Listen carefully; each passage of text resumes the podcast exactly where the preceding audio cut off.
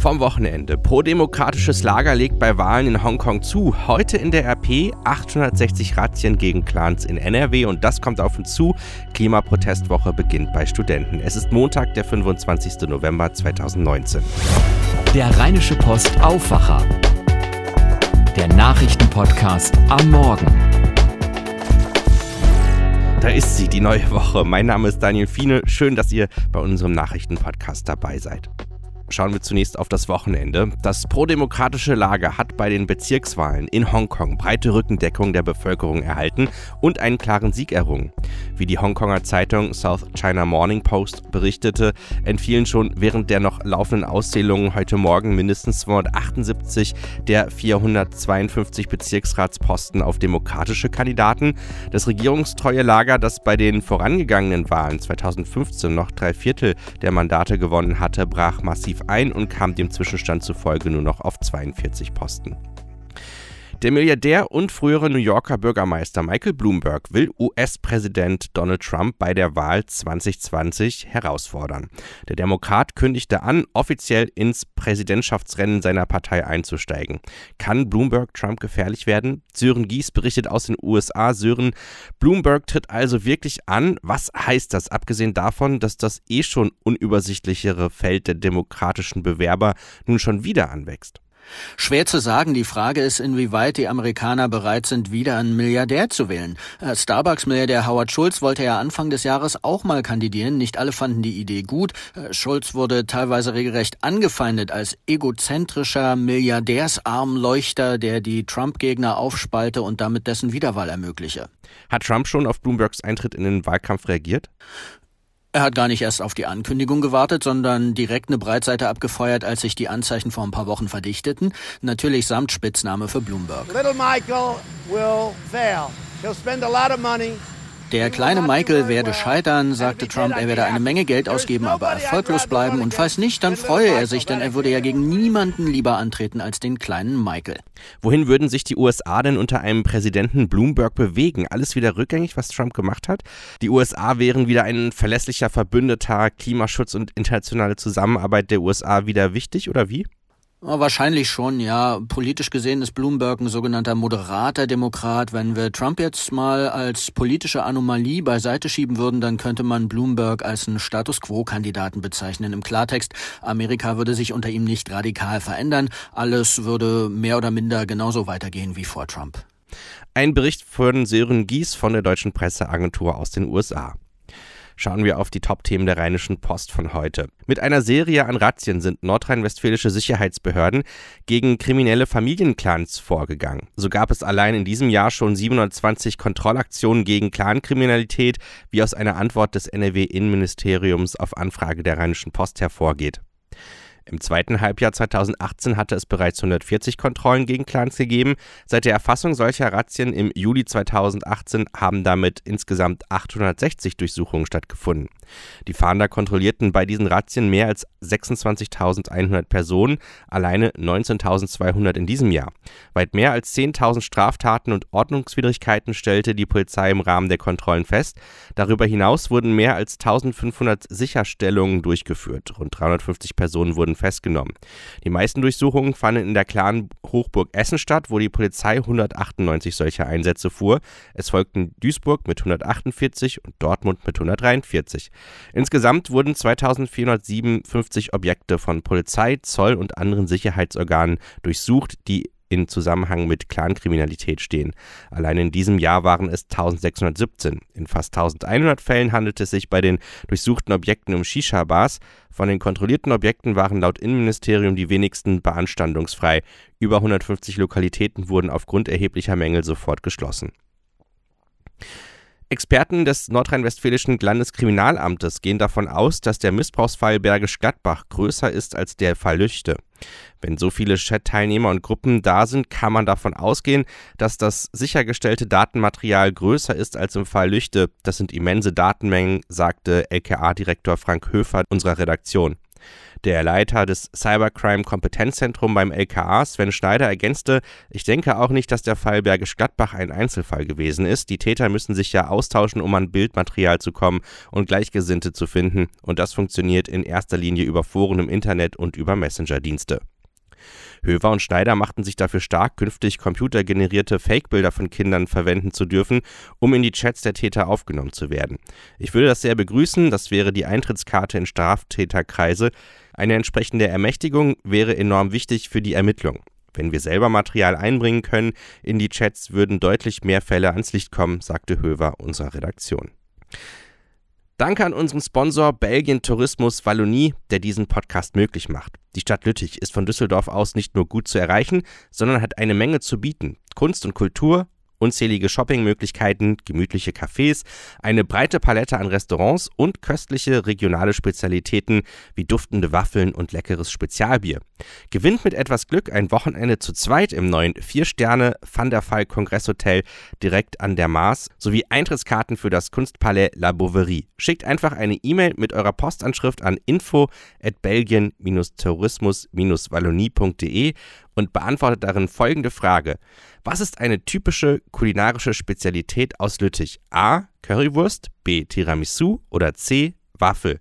Schreibt die Antwort an info at belgien-tourismus-wallonie.de. Teilnahmeschluss ist der 30. November. Schauen wir jetzt auf die Nachrichten für Düsseldorf. Die kommen vom Antenne Düsseldorf-Kollegen Olli Bent. Guten Morgen, Olli. Guten Morgen, Daniel. Bei uns geht es heute zum einen um eine große Traktordemo. Da wollen etwa 600 Landwirte mit ihren Treckern im Berufsverkehr nach Düsseldorf fahren auf den P1-Parkplatz und da ist dann wohl mit einigen Verkehrsbehinderungen zu rechnen. Außerdem natürlich die Black Week ist gestartet. Also es gab ja erstmal nur den Black Friday, jetzt mittlerweile die Black Week. Also viele Geschäfte locken damit ordentlich Rabatten und wir haben uns mal umgehört, was denn so gekauft wird und zum anderen auch uns mal beim Einzelhandelsverband umgehört, auf was man denn da so achten sollte. Und dann gibt es noch eine Sperrung auf der A46, genauer gesagt bei einer Auffahrt auf die A46 nach Wuppertal in Eller, wo es auch einige Verkehrsbehinderungen geben könnte. Eine Aktion von Landwirten aus ganz NRW könnte den Berufsverkehr hier in Düsseldorf empfindlich stören. Bis zu 600 Teilnehmer machen sich heute Morgen mit ihren Traktoren auf den Weg zu einer Kundgebung an der Messe. Von dort aus geht es später über Essen nach Bielefeld weiter. Von Neuss über Herd und Lörrick werden Traktoren die Messe über die Theodor-Heuss-Brücke ansteuern. Aus dem Norden kommen die Teilnehmer von Duisburg über die B8N durch Kalkum und Stockum. Die Wegstrecke steht auch auf unserer Homepage. Dort steht auch die Nummer eines Bürgertelefons der Polizei für mehr Informationen. Die Düsseldorfer Verbraucherzentrale warnt vor vermeintlichen Schnäppchen jetzt in der Black Week. Viele Rabatte seien künstlich erzeugt. Viele Preise, die als ursprünglicher Preis angegeben werden, wären so nie verlangt worden, heißt es. Und beim Online-Shopping wird zudem mit psychologischen Tricks gearbeitet, sagt Georg Trüber von der Verbraucherzentrale. Das Problem ist, dass an solchen Tagen eben auch noch kleine psychologische Folterwerkzeuge eingesetzt werden. Da laufen dann Uhren runter, man wird unter Zeitdruck gesetzt, Bestandsbalken laufen runter, man weiß aber nicht, wie viele Produkte, ob 10 oder 10.000 dahinter stecken. Also man wird da vermehrt verführt, auf den Kaufen-Button zu drücken drüber rät, Preise mit mindestens zwei Online-Suchmaschinen zu vergleichen. Außerdem sollten wir auf eine sichere Bezahlweise achten. Dazu gehören zum Beispiel der Kauf auf Rechnung, das Lastschriftverfahren oder PayPal. Autofahrer in Eller müssen heute und morgen mit Verkehrsbehinderungen rechnen. Dort wird die Auffahrt zur A46 nach Wuppertal stundenweise gesperrt. Und zwar an beiden Tagen zwischen 10 und 15 Uhr. In dieser Zeit baut Straßen NRW dort neue Betonschutzwände auf. Autofahrer werden während dieser Arbeiten über Benrad umgeleitet. Im Laufe der Woche gibt es auf der A46 dann noch weitere Bauarbeiten. In den Nächten auf Freitag und Samstag wird zwischen Holthausen und Eller die Fahrbahn in Richtung Wuppertal ausgebessert.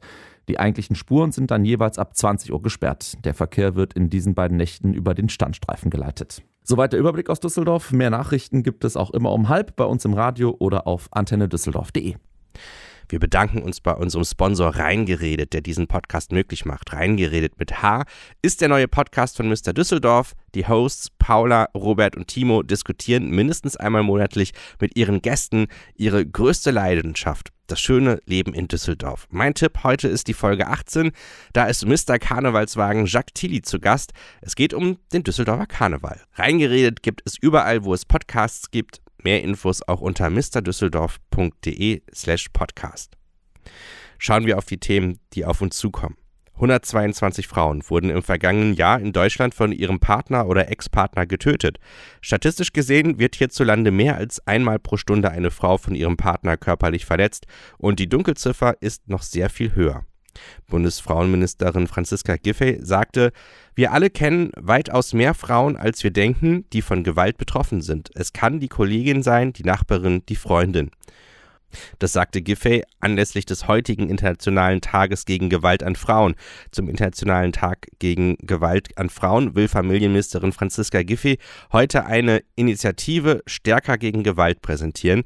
Bundesweit sind zahlreiche Aktionen und Pressekonferenzen zu dem Thema geplant.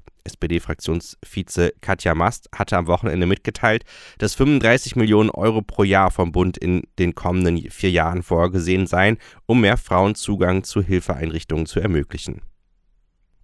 Und dann startet heute auch noch die Klimaprotestwoche bei den Studenten. Students for Future Deutschland ruft ab heute bis Freitag bundesweit zum Streik auf. Statt des regulären Hochschulbetriebs sind den Veranstaltern zufolge in mehr als 40 Städten Vorlesungen, Seminare und Workshops rund um die Klimafrage geplant. Über diese Seminare und Workshops haben wir mit Tobias Holle, Sprecher der Students for Future Deutschland, gesprochen. Und zwar hat er uns berichtet, was die Klimaprotestwoche der Students for Future Deutschland erreichen möchte. Wir versuchen an äh, so vielen Unistädten wie möglich oder Hochschulstädten wie möglich die Woche äh, Klimaschutz, Umweltschutzthemen in den Vordergrund zu rücken an den Universitäten und dafür den regulären Unibetrieb, Hochschulbetrieb ausfallen zu lassen, äh, da dieses Thema einfach in Hochschulen noch nicht so präsent ist, wie es sein muss. Der Dringlichkeit angemessen. Und äh, darauf machen wir in dieser Woche aufmerksam und versuchen auch inhaltlich dort äh, viele Themen aufzugreifen, die sonst zu kurz kommen. Und er sagt uns auch, dass richtig viele mitmachen. Bei Städten sind wir etwa 40 äh, mit Universitäten, die teilweise ähm, ja, in größerer Zahl in Städten sind. Nehmen wir zum Beispiel Berlin. Ähm, da sind wir bei über 50 Hochschulen und Universitäten in Deutschland. Soweit Tobias Holle von Students for Future in Deutschland. Mitten in der Diskussion um Trainer Lucien Favre lädt Borussia, Dort Borussia Dortmund heute um 11 Uhr zur jährlichen Hauptversammlung. Auf der gestrigen Mitgliedsversammlung des Clubs machten die Anhänger bereits ihrem Ärger über das peinliche 3-3 gegen den Tabellenletzten SC Paderborn mit Buhrufen Luft. Zwar wird es heute um den wirtschaftlichen Erfolg des Clubs gehen, aber die Kritik an Favre könnte auch die Stimmung auf der Hauptversammlung beeinflussen. Schauen wir noch auf das Wetter heute fürs Rheinland und das ist vor allen Dingen grau, zumindest bleibt es den ganzen Tag schwerpunktmäßig bedeckt. Mehr als 8 Grad können wir da heute nicht erwarten und es bleibt wohl meist trocken. Und morgen früh geht es dann mit einigen Regenschauern los, bevor wir auf die Arbeit fahren. Aber dann gibt es auch schon eine neue Ausgabe vom Aufwacher. Den gibt es dann wieder wie gewohnt ab kurz nach sieben. Mein Name ist Daniel Fiene. Habt einen guten Start in die Woche und einen schönen Montag zusammen. Mehr bei uns im Netz www.rp-online.de